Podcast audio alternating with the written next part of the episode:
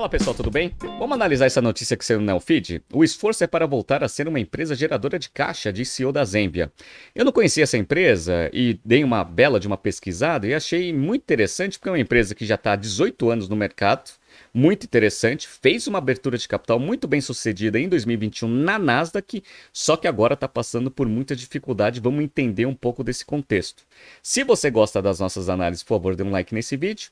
E se você puder compartilhar as nossas análises com pessoas que possam fazer bom uso delas, a gente agradece. Só um aviso: a gente está no mês do Black Friday e a BTC está divulgando diversas ações promocionais para facilitar o acesso aos nossos cursos para 2023. Então, acesse as nossas redes sociais e também o nosso site www.btcompany.com.br para você selecionar o curso mais adequado ao seu momento de carreira. E a gente tem cursos desde, pra, desde entry level até top management para você conseguir dar uma guinada na sua carreira em 2023 e a gente está aqui à sua disposição. Perfeito? Bora! Então vamos lá. Eu não conhecia essa empresa, como eu falei para vocês. Para quem está vendo no YouTube, eu estou entrando aqui no site. É uma empresa que desenvolve soluções de Customer Experience. Basicamente é isso, né? Eu peguei aqui o prospecto da abertura de capital até para entender um pouco do ecossistema que eles oferecem para mercado. Então eles têm um ferramental aqui de CX Communication Tools, é, que são os bots, os APIs, até para você conseguir juntar as soluções em um RP, por exemplo, que uma empresa tem. Também tem a parte de solutions, aqui na parte de campanhas de marketing, ferramentas para times de venda, entre outros. E também tem o CX Communication Channels, então mensageria, SMS, WhatsApp, entre outros. Ou seja, uma empresa que desenvolve soluções para Customer Experience 360. Basicamente é isso, né? Então, ela fez uma abertura de capital no ano de 2021. E aí eu peguei uma notícia aqui do Infomoney. Após a IPO, startup brasileira Zenvia estreia na Nasdaq nesta quinta-feira com queda de 20%. Essa notícia foi no dia 21 de julho de 2021, que foi o dia da abertura de capital. Interessante, né? Vamos entender aqui um pouco dos financials dessa companhia antes da abertura de capital, até porque eu me impressionei pelo tamanho dela. Então, para quem está vendo no YouTube, eu entrei aqui no documento da SEC e a gente vê aqui que a empresa, ela antes da abertura de capital em 2020, ela divulgou aqui uma receita de 492 milhões de reais, quase meio bilhão de receita, uma empresa já relativamente grande, com lucro bruto de 120 milhões e com prejuízo operacional de 85 milhões. Mas eu vou mostrar para vocês que ela estava nessa estratégia de crescimento, até para divulgar essa tese na abertura de capital para conseguir fazer uma abertura bem sucedida. Basicamente é isso, né? E o que impressionou bastante aqui nesse prospecto foi o ritmo de crescimento nos últimos três anos pré-IPO. Então, ó, em 2018 eles tinham um faturamento de 276 milhões, passou para 354 e aí chegou aos 429 milhões. Então, ritmo de crescimento, perfeito. Outra coisa que era interessante, que a empresa era geradora de caixa em 2018. Então ela gerou caixa aqui das três atividades, tanto operacional, investimento e financiamento de 22 milhões. E aí ela iniciou esse processo de crescimento para construir a tese da abertura de capital. E aí ela teve uma queda de caixa aqui em 2019 de 38 milhões. E em 2020 ela gerou 46 milhões de caixa operacional, só que ela aumentou bastante os níveis de investimento aqui em 61 milhões. E aí ela teve que pegar dinheiro com fontes de financiamento de 62 milhões para aumentar o caixa em 2020 é, é, em 47 milhões de reais. E aí a empresa estava preparada para abertura de capital e conseguiu, captou 200 milhões de dólares na ocasião. Como que ela criou todo aquele ecossistema que eu mostrei para vocês? Muito desenvolvimento interno, até porque a empresa tinha 18 anos, já tem 18 anos de mercado, mas também via aquisições. Então, ó, vou pegar aqui algumas notícias aqui, algumas aquisições que a empresa fez. Época Negócios, isso daqui foi no dia 27 de julho de 2020, pré-IPO. Empresa de tecnologia Zenvia adquire startup Sirena e inicia expansão internacional. Então ela fez essa aquisição até para conseguir construir a tese. Crescimento acelerado no Brasil e tese de expansão internacional. Depois que fez a abertura de capital, aí com o dinheiro levantado, ela fez outras aquisições. Então, ó, no dia 1 de novembro de 2021, Zenvia faz a primeira aquisição após o IPO. Quem que ela comprou? Sense Data, e eu vou explicar para vocês onde que ela se encaixa hoje na empresa. Logo depois, no dia 4 de maio de 2022, este ano, ela comprou mais uma empresa. Zenvia conclui a aquisição da Movidesk. E aqui eu já vou mostrar para vocês que, que ela oferece para o mercado e onde se encaixam essas aquisições que eu mostrei para vocês. Então vamos lá. Hoje ela tem quatro soluções para o mercado. Uma que ela chama de Zenvia Attraction, que é a Zenvia Campaign Active né, and Customer Acquisition Campaigns, que é o que ela desenvolveu aí nesses últimos anos.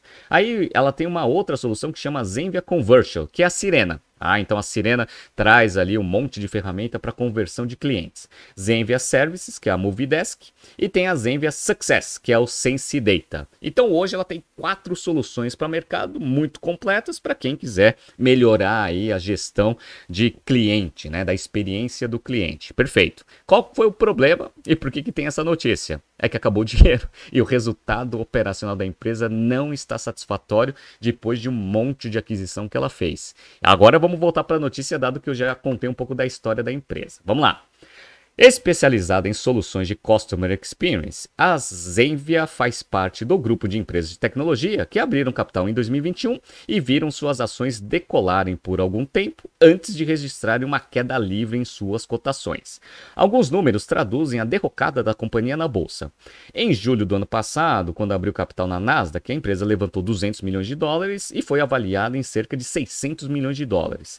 Agora, levando-se em conta a cotação de seus papéis no pregão da última sexta-feira, o valuation está na faixa de 69 milhões de dólares. Olha a queda, pessoal. 600 milhões de dólares em julho do ano passado, agora 69 milhões de dólares. Desde o IPO, suas ações fixadas na época em 13 dólares acumulam uma desvalorização de 87%. Né? O que, que o CEO está fazendo? Para tentar melhorar essa tendência negativa do valuation da companhia. Abre aspas para ele. Mantemos o crescimento para frente, mas olhando para a rentabilidade como uma alavanca para a sustentação no longo prazo, diz Cássio Bob Sim, fundador e CEO da Zenvia ao Neofit. Bom, vamos ver. O que, que ele está fazendo? Primeiro, ele nessa reportagem aqui mostrou que ele já está iniciando ali cortes é, para diminuir o nível de despesa ah, reduzindo headcount e outras despesas para tentar melhorar a lucratividade da operação. E ele está precisando preservar caixa, basicamente é isso. Né? E para ele preservar a caixa, primeiro você tem que melhorar a geração de caixa operacional da companhia. Ah, essa é a primeira coisa que você tem que fazer. E outra, ela fez um monte de aquisições, como eu mostrei para vocês. E muito, muito dessas aquisições ainda não foram pagas. Então ele teve até que renegociar o prazo de pagamento das aquisições que ele já fez. Vamos entrar aqui na notícia. Como parte da resposta que planeja dar ao mercado, a Zenvia, que encerrou o trimestre com 57,2 milhões de reais de dívida líquida, renegociou os prazos de parcelas referentes a aquisições feitas após o IPO e que explicam, em parte, os questionamentos sobre a empresa. Agora, os valores que somam 367 milhões de reais serão pagos entre 2023 e 2026. Então, olha que interessante, né?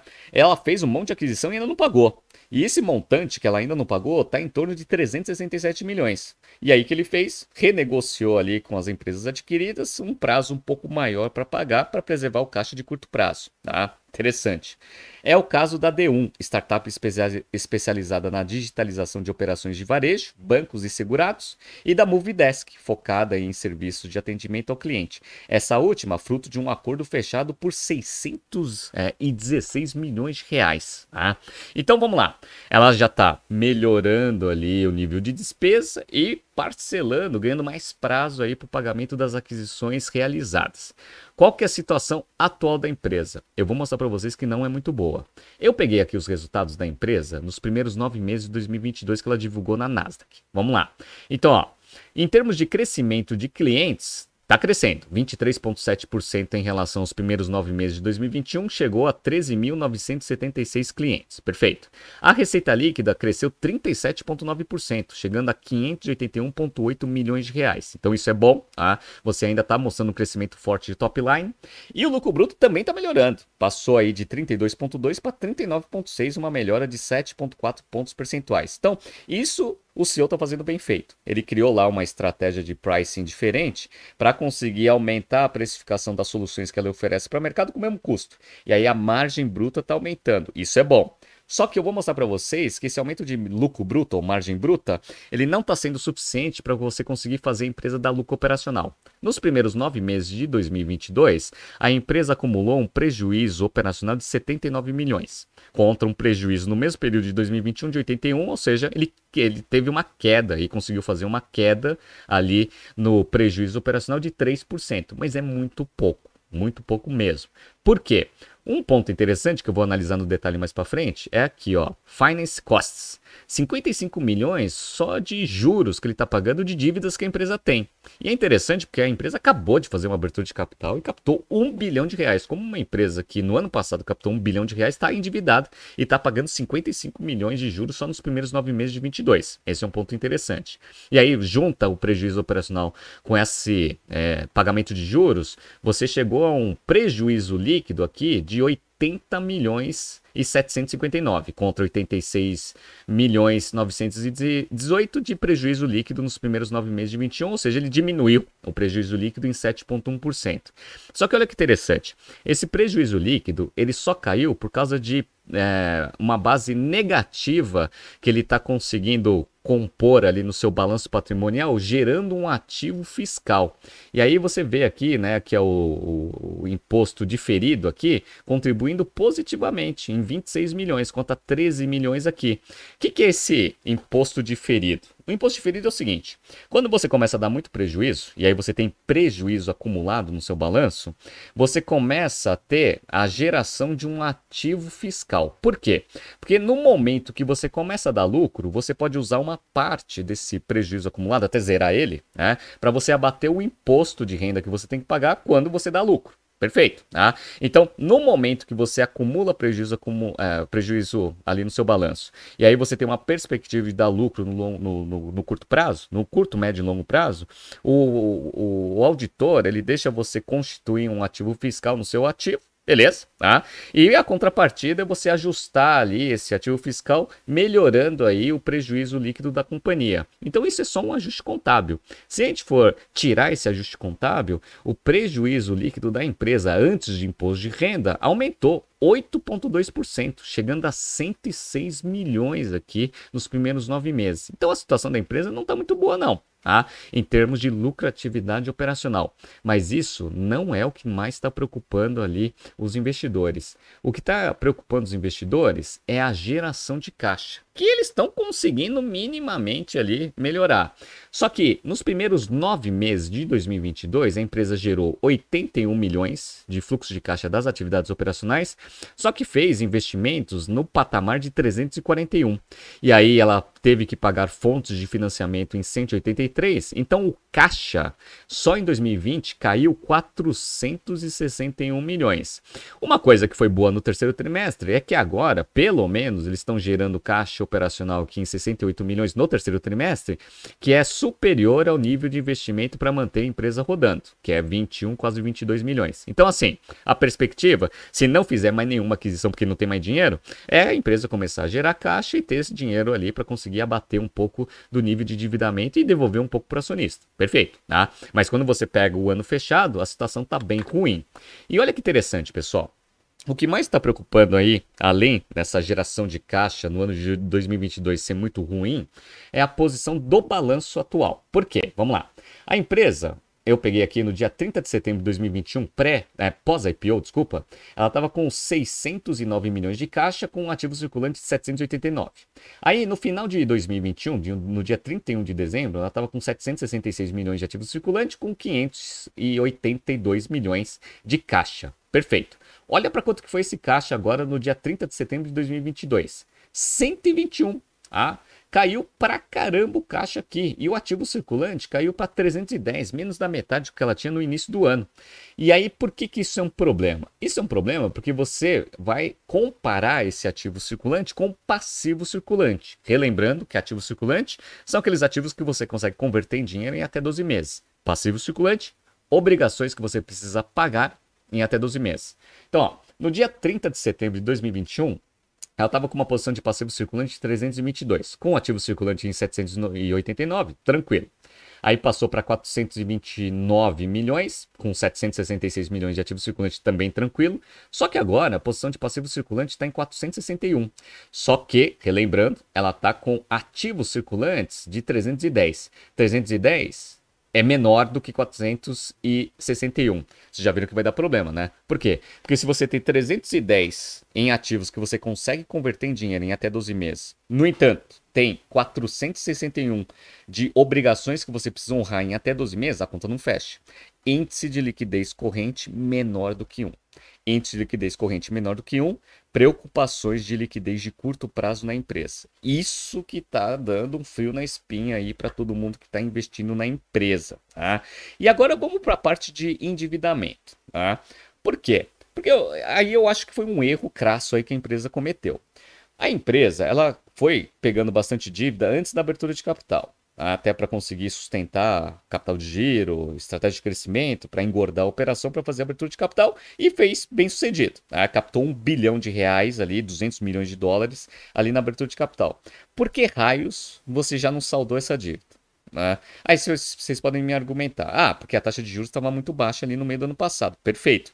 Mas qualquer CFO decente no mercado já via que a tendência da taxa de juros é aumentar bastante. Então, por que, que você já não salda essa dívida e tem menos custos financeiros ali no seu PNL? Não foi o que a empresa fez. E aí eu peguei aqui qual que é a posição atual de dívida da companhia. Então ela tem aqui 179 milhões de dívida no seu balanço e olha o custo dessa dívida, tá pessoal? Tem 137 de capital de giro, que está rodando aqui em torno de 100% CDI mais 2,4 até 5,46. Então ali passa ali de 18, 19%. E ainda tem algumas dívidas aqui de capital de giro também, que estão girando em torno de 8,6% a 12,95% de juros. E tem debenture. A debenture está rodando aqui em 18,16% de taxa de juros. Ou seja, a empresa está pagando muitos juros em cima dessa dívida que ela tem. Tá? E aí, o que você faz para resolver esse problema? Bom, você pode tentar trocar dívida, só que o risco hoje está muito alto, até porque ativo circulante está menor do que passivo circulante. E, ou você pode pegar um pouco do caixa que a empresa tem e saldar essa dívida. Ela até está fazendo isso. Só que, como vocês viram, a situação operacional da empresa já não permite que ela aumente, é, acelere o nível de amortização dessa dívida. Por quê? Porque se ela não tem ativo circulante para honrar suas obrigações de curto prazo, ela também não vai ter dinheiro para conseguir fazer esse negócio. E ainda está parcelando aquisições em, em torno de 367 milhões que ela ainda não pagou, é, que ela adquiriu empresas no, no passado. Então ela tem que resolver esse problema de caixa rapidamente, caso contrário, o mercado vai começar a ver que a empresa vai ter muito problema de se manter operante no médio prazo. E isso daqui se reflete diretamente no valor das ações. Então, como a gente viu lá na reportagem, as ações ano passado estavam sendo tradeadas ali a 13 dólares e pouquinho, tá? agora está em 1 dólar e 75 centavos. Tá? Então, market cap de 73 milhões de dólares, menor do que o dinheiro que ela captou na abertura de capital, que foi 200 milhões de dólares. Tá? E aqui, o que impressiona são os múltiplos. Olha os múltiplos aqui, ó. Eu tenho aqui o price to book value, ou seja, você pega o market cap e divide pelo valor contábil do patrimônio líquido está 0,35. Tá? Ou seja, um valor de mercado menor do que o valor contábil. E aqui, ó, o Enterprise Value sobre Sales está em 0,12. Galera, isso aqui é múltiplo de empresa que o mercado está considerando que vai quebrar. Ah, então, assim, precisa fazer essas ações tanto de melhoria operacional quanto de preservação de caixa rapidamente Caso contrário, a tendência é que aquele 1,75 caia ainda mais. Vamos ver o que a empresa vai fazer. Tá surgindo aqui alguns BTCs News passados para vocês se atualizarem. Não se esqueça de se inscrever no nosso canal e na nossa newsletter. Grande abraço e até amanhã.